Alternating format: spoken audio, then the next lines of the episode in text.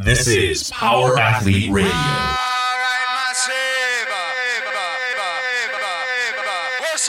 With your hosts, Denny K, Professor Booty, and the Luke Summers.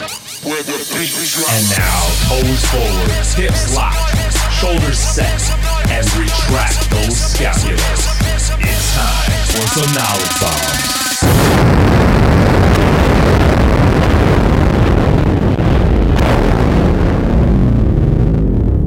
What's up, Power Athlete Nation? It's that time again. I'm here with Callie, Luke, and Steve. How's it going? What's going on, guys? Hello. What's happening? It's a beautiful day. I'm ready to rock and roll. Drank a ton of coffee. I'm all fired up. Um, tell me what's going on with Balboa Jacked. Oh, okay, so the Balboa Jack thing we're pushing? Yeah, yeah. Kind Balboa Jack is, for lack of a better sense, what Callie is. I'm currently flexing. she's given, she's bicepping, which is kind of like planking, owling. Uh, what else was there? T-bowing. T-bowing, but it's bicepping. No, it's uh so Balboa Jack's kind of lifestyle that we push here at CrossFit Balboa. We have it painted across our wall. Uh, it's just a sense that like that's what we get people is Balboa jacked. That's the type of programming we put out. We want to get you bigger and stronger. We want to make you more athletic, and we just want you to be jacked. So it's just a term we throw around here, and uh, and this whole team thing that we, we signed up for a summer shakedown, which is a team series in Southern California, and is actually this weekend. Say Thursday. Today's Thursday, So it's in two, two days, days. away. So two days from now, there will be eight Balboans, four or five. How many CrossFit football people? Uh, Me, you, yeah, Ben, three of us really. three. Four if you count Sprague. Count Sprague, sure. He's been to a start. So there's four CrossFit football coaches and four CrossFit Balboans that are going to be walking, walking across the horizon, kung fu style, to this team series in neon tops and really short shorts. Dude, when I saw these shorts, I almost lost my mind. This is a true story. They are, oh, I don't know, an inch longer than my actual butt cheek. They're real short. Wonderful. But the uh, competition is actually Star Wars themed, and I just want to throw that out there that I think this whole thing is very. Is that what that Yeah. mask thing was? Yes, I didn't know. you're even- killing me. You're killing me. I think it's pretty serendipitous myself. I think it's a good sign. So How yeah, is so it, how is it Star Wars themed? All the workouts are are named after kind of Star Wars phrases. They have in um, all of their images online on the website. There's just like Boba Fett images, and there's um, Star Destroyer images and stuff. So it's kind of cool. Awesome, awesome. So obviously you guys have seen the workouts. What, we've uh, what are they like? okay. So we've seen there's the format is two team workouts and one floater workout, which like you sign up for and do. I don't know. I'm relatively new to this CrossFit competition space. Back in the day when I was good and everybody else was bad, really, or worse than I was, uh, that's when I competed. But now everyone's really good. But okay, so the floater workout, which is like uh, two minutes of something, they say It's called It's a Trap. it's, it's a trap. Uh, it's two minutes of something. They don't tell you, but it's some sort of two minute AMRAP. And then after that two minute AMRAP, you transition directly into two minutes AMRAP snatches. snatch for tonnage. So they're going to give you a few options for weight. And I am so excited for this one because I think we can seriously, particularly like Luke and I, I think we can throw around heavy weight for two minutes because that's like our wheelhouse. Um, and, you know, power snatch it all day. Yeah, dude. So it's what, weight like, are you guys, what weight are you guys going to select? well, it. I've been running the numbers, Playtech, and you guys like as I signed on, you guys were kind of talking about it. Uh, I don't know when the fall off point becomes worth the heavier weight. For example, uh, let's say you're to choose 95 to 135 pounds. That that 40 pound differential. It's not worth it to go 135 pounds if uh, you know to equal 30 reps, you have to get 24 reps at 135. You know what I mean? Because 95 pound snatches, muscle snatches, you can blast out 30 Yeah. in two minutes, no Oh, problem. you can't until you until you hit that sort of lactate threshold where you just Yeah, can't. And that's what a point I was sort of making to Luke. And, you know, we just don't think we will probably that's going to be a huge factor in a two minute time period. I don't think that's going to be super depending on the so we depending did on the weight. Yeah. yeah so we did some testing yesterday. Uh, so 135, I'm able to knock out 10 reps in maybe 40, 35 seconds or 40 seconds. Mm. Now, granted, is that sustainable for two minutes? Probably not. but I could.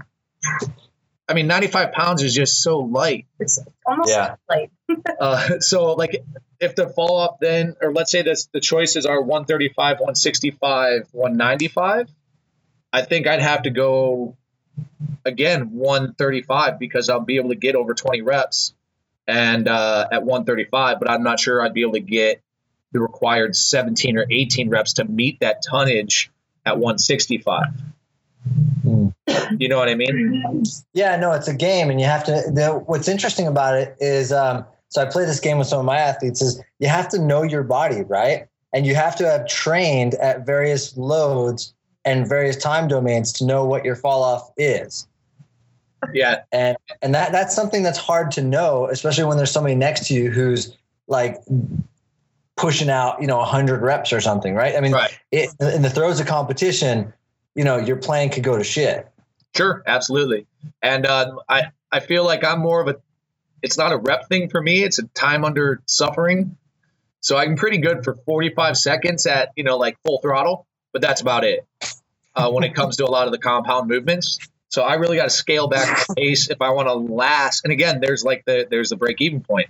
Maybe I can get 10 reps in 30 seconds, or I could get 15 reps in 90 seconds. What's actually going to be better for me?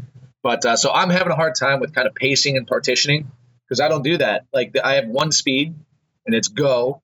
Uh, and Callie's Right. been on me about like pulling back the range. You got to, you know, your go has to be the last leg. It can't be the first leg. And uh, so it's, it'll be interesting to see what the weights are. And again, what we have on our side, I what clearly is strength. I mean, one of our other athletes who's he's not uh, he's more of an Oly guy, but the dude's super strong with his Olympic lifts. He's just a super strong guy, big upper body, um, not like in a bad way, smaller lower body, but it doesn't that his legs are small enough where they don't really limit his body weight stuff. Where like me, I just my legs are too big and my upper body's not strong enough to to whip around 220 pounds. So, but uh, it'll be interesting. So that that first one, that floater WOD is that AMRAP of something, which is probably going to be some sort of shoulder torture, and then Yeah. you got to do They're going snatches. to be like pull Right. ups and muscle ups. Yeah, right. And so, then that, uh, so that muscle snatches become uh, uh, exponentially more difficult because you have to use your hips instead of the pull, right? Yeah, yeah. So that's my, that's what I would do. And then the second workout they announced is uh, is a team format.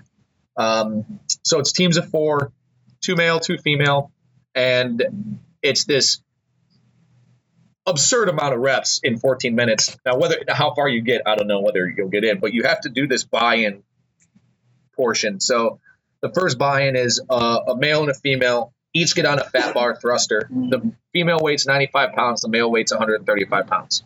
All right. So the first thing you got to do, everybody needs to do 10 thrusters, synchronized. but two, there's only two bars. So two athletes go at one time and they have to be synchronized reps.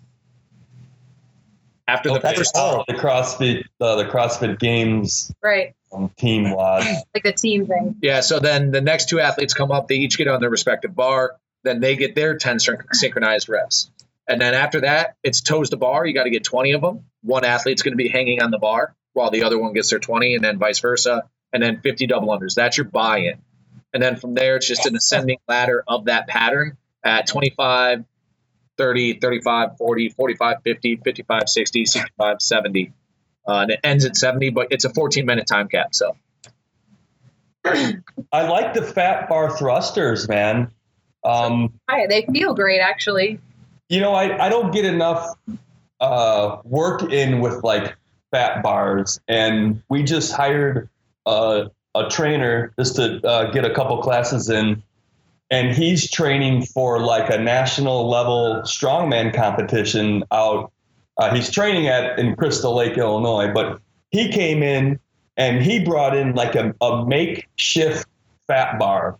It, it weighed like five kilos, but Yeah. it, it was enough. I mean, it didn't. There was oscillation because we we were power cleaning with it, and I can't even. What a difference it is because I can't get my I can't hook grip it. Oh yeah, So- no way. And what it looks like is you kind of power clean it to the top of your belly and and roll it, and it's just this god awful looking thing. But Yeah, the Uh, continental clean. yeah, dude, Yeah. Yeah. it was horrible. But I mean that you know that's kind of like their thing. That's the mechanics and like the strongman lifts. But we did uh, we power clean it, and then we were just doing like push presses with it, and uh, I like it. I like it. It was like a different stimulus for sure. But yeah, I mean, it's one thing to pull a fat bar. It's another thing to press it. I, I would for sure rather do Press. thrusters and presses with a Then, fat bar yeah. all day than power cleans. So Yeah. The, the power clean was just horrible, but it, it- you know, like I said, it was a different uh, dynamic, a different pull. For, So what do, what do you guys think of those weights? I mean, uh, that's what we struggle with. Some of our girls. I mean, I think our girls tip the scales at 120 and 130 on one team, and then uh, another probably 130 pound girl, and then Callie weighs like 210. No, I mean, Callie's just a, Callie's a featherweight too, but she's a strong chick. So 95 pounds for Callie is no problem. But these other girls are going to be struggling with this 95 pounds. Whereas dudes, I feel like 135 is a standard now. Yeah, one thing. Yeah. Thrusters for ten reps. Yeah. So, and then I guess the caveat here is two two people have to always be on the bar in order for one individual after you do your buy-in.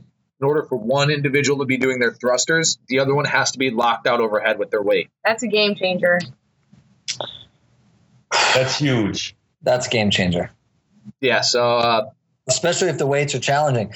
Um, Same thing on the toes to bar. You have to have one person hanging from the pull-up structure while the other person is doing their toes to bar. So, you know, I think it's one of those things where like we can go through the movements, and this has always been sort of my approach to these team things. We can go through the movements, have like a pretty decent game plan, but you know, it's all going to come down to the intensity, like of the competition, how much you can really take at that given time. You know, you might surprise yourself. You can you know do more reps than you thought you could or you might just realize that your grip is terrible and you know you can't hang onto the bar while your partner does their toes to bar so it's kind of like well i guess we'll figure it out you know Well, you guys are all about like testing things. Haven't you got the team together and just kind of tried out these workouts and see where, you know, what what's going on, how you're going to hang, especially with the lighter body weight women, because because 95 pounds is, you know, if they're 100 and something, that's almost like doing body weight thrusters for them. Yeah, yeah, it's um. So we the the two weeks prior to this, we programmed a lot of thruster work, and where we tested one RM, we tested max reps at one RM or seventy or eighty percent of one RM. Then we did a kind of like a, a volume, a couple volume thruster days, which was a lot for people, and uh, but it did provide a baseline, and we had that metric. And what I, I had them, la- I had the girls in last night, and they were playing around with it and they feel pretty good about it. They really like pushing against the fat bar. They think it's actually, like Callie said, they think it's easier to push. Uh, they get more contact on their shoulders. They get better transference of power through their hips, and uh, so they're able they're able to move the weight around. And uh, the big thing I'm you know I'm hung up on is I see for the, I'm on the team with with two beginner girls and uh, and another guy who's really never done a CrossFit competition, and I myself have been to maybe two or three or participated in. Uh, all I want to do is like the reps are the variables. How many reps you're going to accomplish are the variables, and that's good. Like you can't, you can no way you could be like, all right, we're going to do five reps every round for the whole workout. Like that's just not going to happen. Or toes the bar, like Callie said. If your grip falls out, your grip falls out. You got to move on. We need another person up there. I want to see like flawless transitions. That's what we were working on last night. Is okay, have a word, have a cue for when you're getting off the bar, so the other person knows to jump right back on, and uh, there's no messing around or running into each other. Like that's what I want to want our team to really focus on because uh, they feel lost out there. That was what I was talking to them. Like, well, how do we know what to do and when to do it? I'm like, well, just listen to me. They're like, oh, I, but I don't even know what to expect. So we kind of did some walkthrough stuff last night, and they both really liked it. So it's pretty much like what you would imagine from an athlete who's never done a cross competition. I mean, there's so many factors going into it. I I try to tell them just not to put too much pressure on themselves because it's really like it's not going to be that different than any other workout you've done, except there's just more people there and there's a little bit more on the line. Yeah. So doing the reps is automatic, you know, and, and they're, they're not going to know that until they're actually, you know, in the midst of 40 other athletes doing thrusters, but they've been doing thrusters for like three years now. You can do the thrusters, you know, it's, uh, it's about being comfortable and especially not like Callie said, don't put too much pressure on yourself. Like you're gonna miss rep, reps, you're gonna get no reps. Uh, you're probably gonna drop the bar. Like stuff like that's gonna happen, and realize that no one cares, so you shouldn't care. You just got to get back on the bar as fast as you can. So I'm excited. They're super excited. I never thought that I'd say I was a CrossFitter, but I'm a CrossFitter, and I'm gonna win this trophy. So, so this is a question I have for you. What is on the line, and um, what has made you guys um, start doing CrossFit competitions? Callie peer pressured us. oh, Callie, you're a CrossFitter? Oh yeah, hundred percent. No, I'm CrossFit football first, and then uh, I, you know I just wanted to have something that would build a little bit of solidarity here and kind of mm-hmm. get people to uh, to put their talent on the line. I mean, there's so much shit talking that happens in the gym, much like any other gym, and so I just figured why not create a couple teams and hopefully drive that sort of um, spirit, I guess you could say, and camaraderie within our own gym. And I really think it has. Yeah, for sure. For this point, and like you know, I just think to have a goal and to have an end date and a testing date, so to speak, or a game day, it really does. Uh, you learn a lot about yourself um, in your training, and then you learn a ton about what you're capable of doing at these competitions. As you guys know, because you've done powerlifting and lifting competitions, you really learn a lot about how to maintain, like, you know, um, a good performance under nerves and under the stress of uh, competition or fatigue or whatever. Well, and and what we found, we uh, we just had a team of all members compete in this local competition. It's called Box Wars, and um, our team of members competed against a team of all coaches, two of which went to regionals from another gym, which wasn't great. But what it's done is it's sparked their their internal question of what am I training for? Exactly. Right. So yep. here's a bunch of six people who've never been to a CrossFit competition all their coaches are yelling at them, cheering them on, telling them what you tell them. Don't don't put too much pressure on yourself. You know, know your limits. Just do your best. Come back to the gym, and they are fired up for the next yeah. competition. Right? They now they've got something to train for. It was. it all, it all came down to to we we we as coaches needed a change of stimulus. Like, what yeah. should our next program be? And for the first six months of the year, we may be conditioned equivalent to the first week of this cycle. Like there was barely any conditioning. It was mostly strength training, which was fine. Like that's what we were training for at the time. Callie needed to go through her Bulgarian phase. Uh, we did some Olympic lifting cycles, and then uh, fours. then we did the fours, and then we did uh, some CrossFit football stuff for like as a stopgap, and then we turned it into conditioning. And yeah, Luke and I were talking about it today, and we were just like, man, we approached this at the right time mm-hmm. and with the right intensity because we knew that we were strong enough to do pretty much like any of these CrossFit competitions, but were we conditioned enough? And when we implemented the conditioning and the way we programmed about, you know, eight to 12 weeks out for this, uh, was super effective. I can't imagine us ha- having done, you know, much different programming and much different like skill implementation. Mm-hmm. So we feel pretty prepared. And then on the business side of it, I mean, it was also timed conveniently where we had an influx of new members, and it's it has built camaraderie. People have noticed the quote unquote competition team. It's stirring up interest.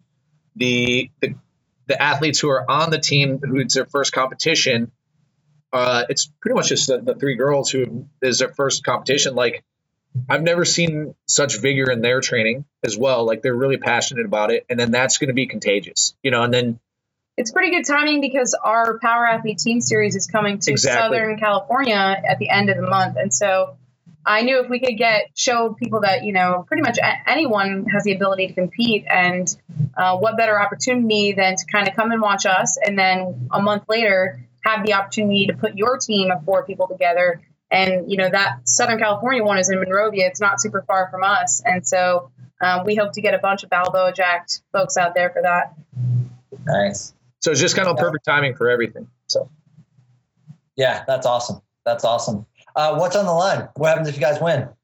I'll be honest with you, I have no clue. No clue. Awesome. Let's look it up now. All I know, what we're campaigning for is clearly the best team name. Because who like, who does not want to be Balboa Jack? Be honest. No one. True That's who.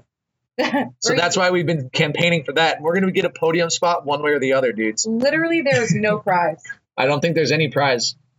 But I have so much Star Wars stuff that I'm gonna bring. Uh, I guess it's pride. Pride's on the line. Pride's always on the line, right? It's always on the line. And oh, so here's an interesting caveat too. Uh, you guys, do you guys have your own jump ropes for double under workouts? Yes. Yes. So Yeah. they're they're sizing each athlete to get a um, what's his company called? Um, RX RX jump ropes. or RX jump ropes rope or something. So you can't bring your own rope. You have to use the the standardized competition rope. Ooh. Well, what the fuck, man? yeah. that just changes everything. It's like you're inside my head, Denny. I have Real. The balls of these people to make you use their fucking jump ropes. and then I and then I went through. So I went through denial and and anger, and then I went through the all right, fuck them. Any jump, Yeah, give me a fucking battle rope, and I'll do double unders with that. that's what I'm talking about. That's- That's, I- when I, I- picture that's what Balboa Jack. I picture Callie double undering with battle ropes. Callie uses the battle ropes, and I use chains. Nice. Who coined the term Balboa Jack? That's a good question. It was here before I was here, I did which Yeah. seems impossible because I I'm going to really go out on a limb and say I did. How's that? okay. I'm the founder and creator. if somebody else did, let me know and I'll give you credit. But for now, it's me. No, I think it's uh, it's just kind of like Probably Ben. it, it had to have been Ben, but it was just kind of like people have been saying it in passing, and then we're like, why don't we jump onto this thing and make it the identity of the gym? And that's what we've done. You know, all of our gear is tagged with Balboa Jack. We have Uh, um yeah when when we have people scale up for workouts, it's the Balboa Jack challenge, and so you know it's kind of like it's in everything. That's cool. I think that kind of gives like the listeners um, some insight of, of how CrossFit Balboa, like how the environment is there, how the atmosphere is. Because I'm sure, like in my mind, it, you know, it's the mecca of CrossFit football. John's there, he owns it. You guys are there, you're kicking ass. Um, it's like what what we were talking about, Callie. It's like a lab, right? Definitely, definitely. There's a in terms of us for the coaches, um, myself, Luke, Ben, Chelsea, Sprague. We we are constantly doing experiments with our training and hopes to transfer that to our our athletes as well. So It's uh like in in peak hours, or 5 p.m., 6 p.m., 7 p.m., 6 a.m. It's a CrossFit gym. But what our client like they they the interesting thing about CrossFit is people really hop around to gyms and like it's like they marry their first girlfriend. So their interpretation of what quote unquote CrossFit in, is, as we know as more experienced, uh, I guess, being more experienced in the industry is like you don't. Each CrossFit is a reflection of its ownership and management, right? So you don't get the the Starbucks model where a latte is a latte wherever you go. And for mm-hmm. the majority of people who walk into our gym, their interpretation of what CrossFit is is the CrossFit football methodology and mentality, which is, you know, it's until recently we haven't really pushed time as a factor, but we pick workouts where we want people to go. And then we pick workouts that are training workouts where, hey, it's about better, it's about getting better movement, it's about getting stronger. Uh, we do our warm up sequences that we cover at the certs. Our members are exposed to all those sequences on a day to day basis. And the funny thing is, they don't even know that they are. I think that's the interesting part about the training is even though we're working with General Pop, like people who follow CrossFit football or who have been to a seminar will certainly see that uh, infusion of what we do with our General Pop. But the General Pop here, if they're just coming in and they don't have a lot of CrossFit experience, you know, they, they don't even know. They just do whatever we tell them to do, which essentially is we're we're creating better athletes. We're increasing their athletic performance whether they want it or not. So Yeah. it's kind of it's kind of neat in that way. That's awesome. All right, uh, let's change gears here. Um, Tuesday of this week on the CrossFit Football website, you put out there how important is the ability to change directions. Nice picture of Stacy Tovar. Um, there was really some interesting responses.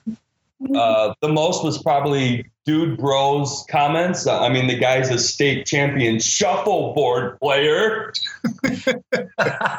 so his opinion, you know, really mattered in that conversation. But um, I was curious just to know why put that on the um, why put that on the website on that particular day? Is that something that you, you know, or the coaches there or John just been feeling like people aren't aren't catching the concept of how important change of direction is, or were you just trying to stir up some conversation? Just, I mean, candidly, just trying to stir up some conversation. But yeah. uh, you know what? When you look at that, and it, it really was just, I think, was stirred up by a conversation that John and I were having, and just kind of reflecting on on CrossFit Games and change the direction and where the sport's going, and and that that zigzag drill, you know, and and you get a, I mean, that's such a cool picture. You come across it. Why not see if people get it? Like we always, everything, everything you see and all the responses, it's like a test, you know.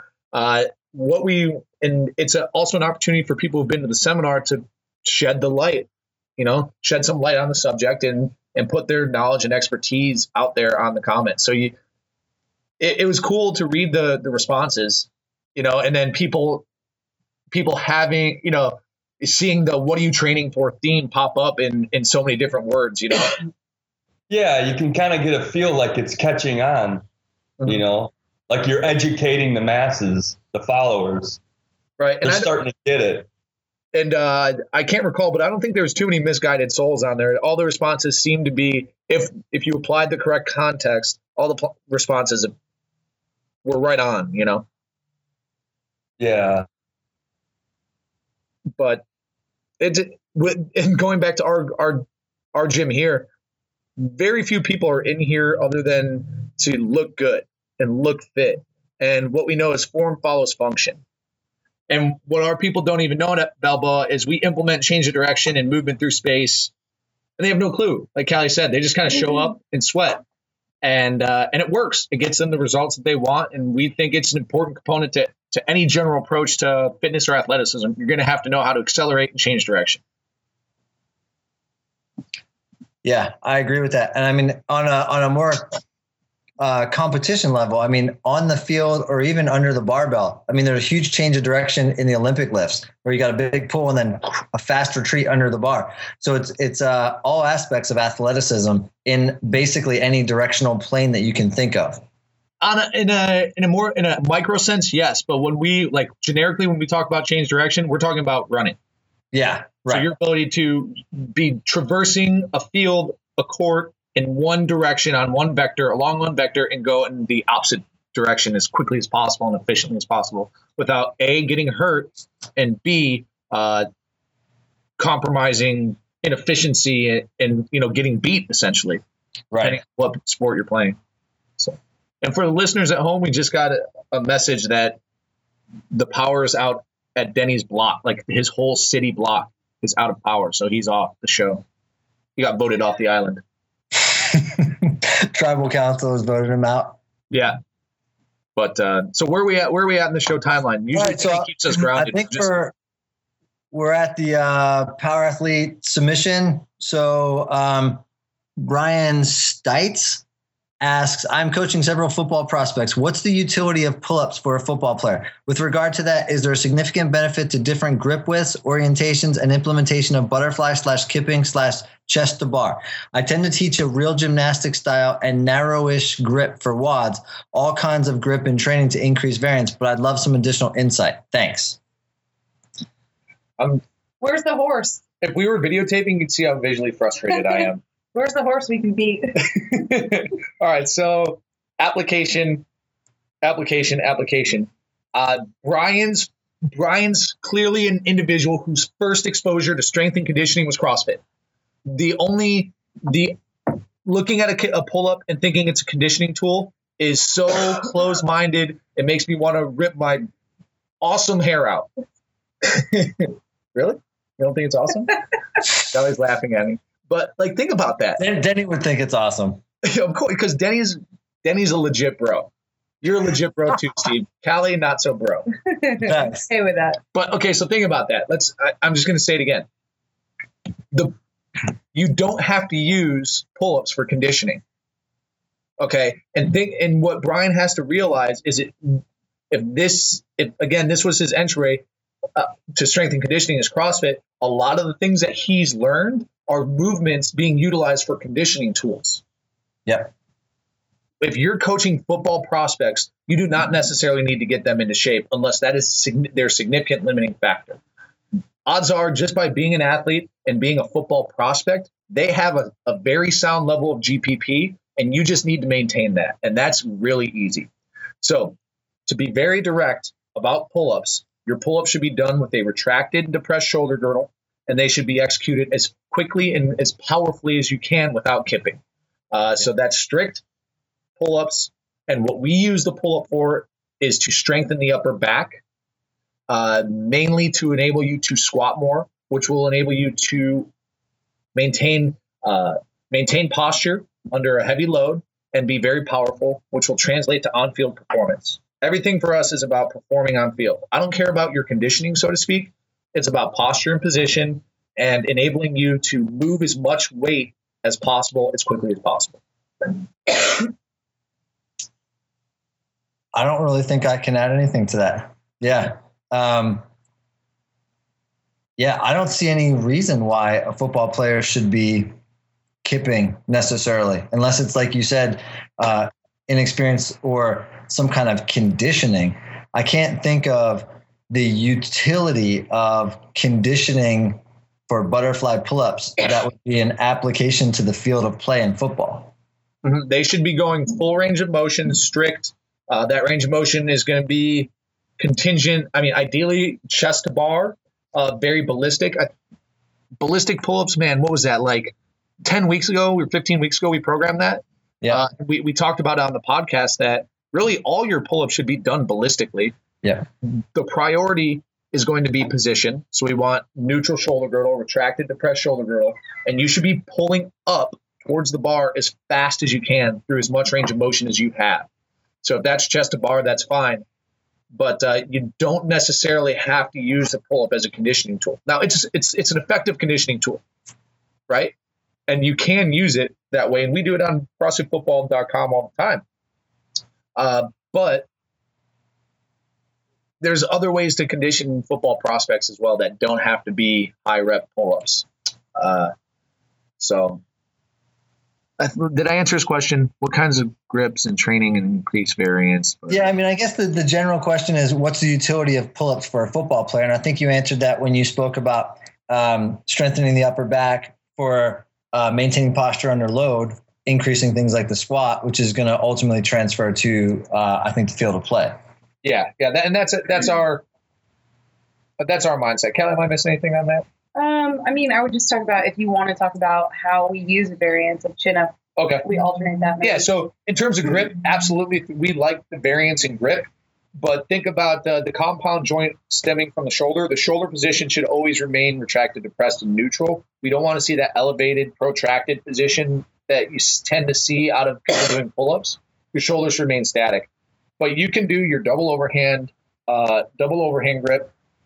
Width can vary. Uh, we can we do a single supinated grip or a single fish hook, which is like right hand underhand, left hand overhand, and then vary it both grips, left hand underhand, right hand overhand. Or you have the double fish hook, which is your basically like your chin up grip. But the commonality there is shoulder girdle position, right? You're going to get a slightly different stimulus on that vertical pull with each of those grips, and I think all of them are worth throwing into your to your vertical pull training.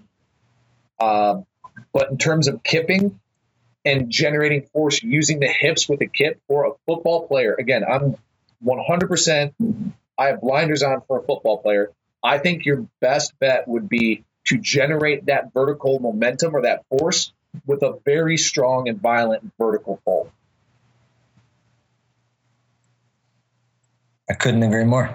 Um, yeah, and no hip movement or as little as possible. Yeah, yeah, and if it turns into a little bit of kipping, whatever, but like uh, you shouldn't rely on it to generate momentum or speed or velocity on that vertical pull. So yeah, and uh, and I hope I didn't bash Brian too hard in the beginning, but uh, we we just went up in Nebraska. We had this whole big breakout on application of movement, and there was one kid at this seminar who got it.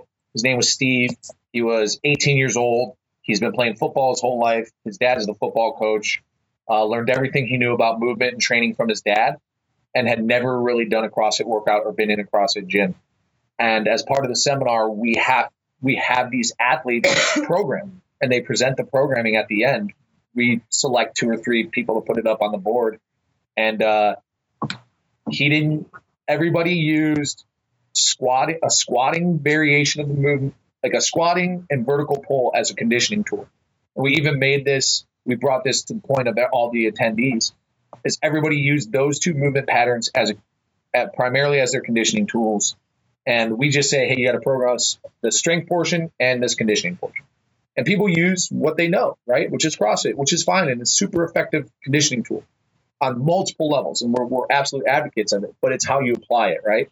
Well, anyways, this kid Steve didn't have one CrossFit workout. All of his all of his conditioning was running, uh, ladder drills, shuttle drills, overspeed training, and underspeed training. That was it. And then he had like tire flips. He had some like tire flips and stuff like that, sledgehammer work, because that's what he, that's what he knows. That's what he's been exposed to. And without a doubt, everybody passed along the most accolades to his programming. And uh, it was very enlightening for people to realize, like, oh my gosh, this is a completely suitable conditioning approach. It doesn't have to be 2115 nines. It doesn't have to be Helens. It doesn't have to be Murphs. Uh, so it, it, was just, you know, pretty cool story from the from our last seminar, and it's cool to see a kid who's 18 years old you know, already taking an interest in this, and it was very selfish on his, admittedly on his front. He wants to play college football, and uh, his old man said, you know, I've heard that these guys know their stuff, so go check it out, and uh, let's see if we can implement it for them. So nice. just just a cool little story on that front, and not not that I'm, and I want to be clear too, I'm not bashing CrossFit either because we we do it at our gym, we embrace it, and we use it as a tool. But if you're talking about optimal, it's going to be on an athlete by athlete basis, and uh, and how much time do you have?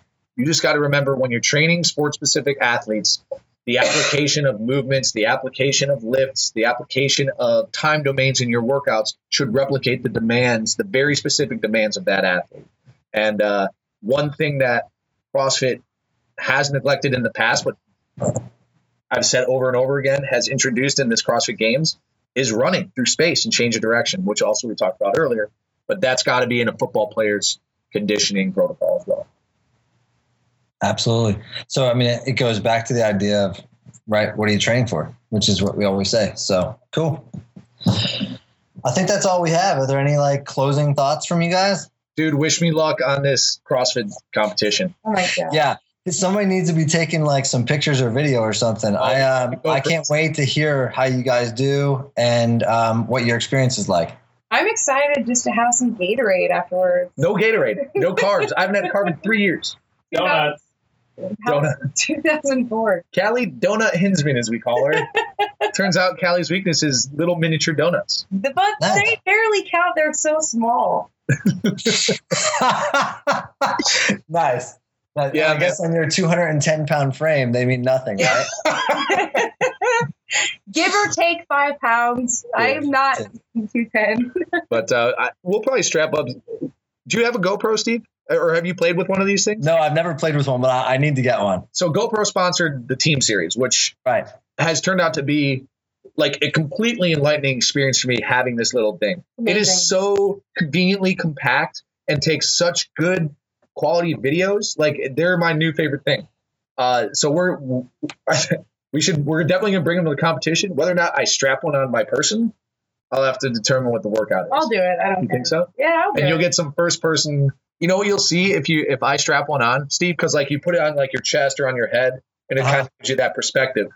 You're gonna see at least ten minutes of hands on knees, keeled over, and maybe some some drool and puke. Like that's what you'll see on the, the Luke cam, and out of Callie's cam, you're just gonna see clapping, reps, thrusters, snatches, clapping. Everyone's gonna be smiling, and then you're gonna see like her turn and pan across me with my hands on my knees, like, oh my god, nice. But well, uh, that would be oh, worth be fun. And I'm excited to check in with you and t- you know tell everybody how it went, and we'll be sure to have some sort of we'll have a nugget. success story. Yeah. But all right, yeah. man, I'm not going to keep you any longer. I gotta I gotta get pop out and get some work done in it myself here. So. Yeah. All right. Sounds good. Well, I'll talk to you guys next week. Okay. Right. Bye, Steve. See you, Steve. See you, Callie.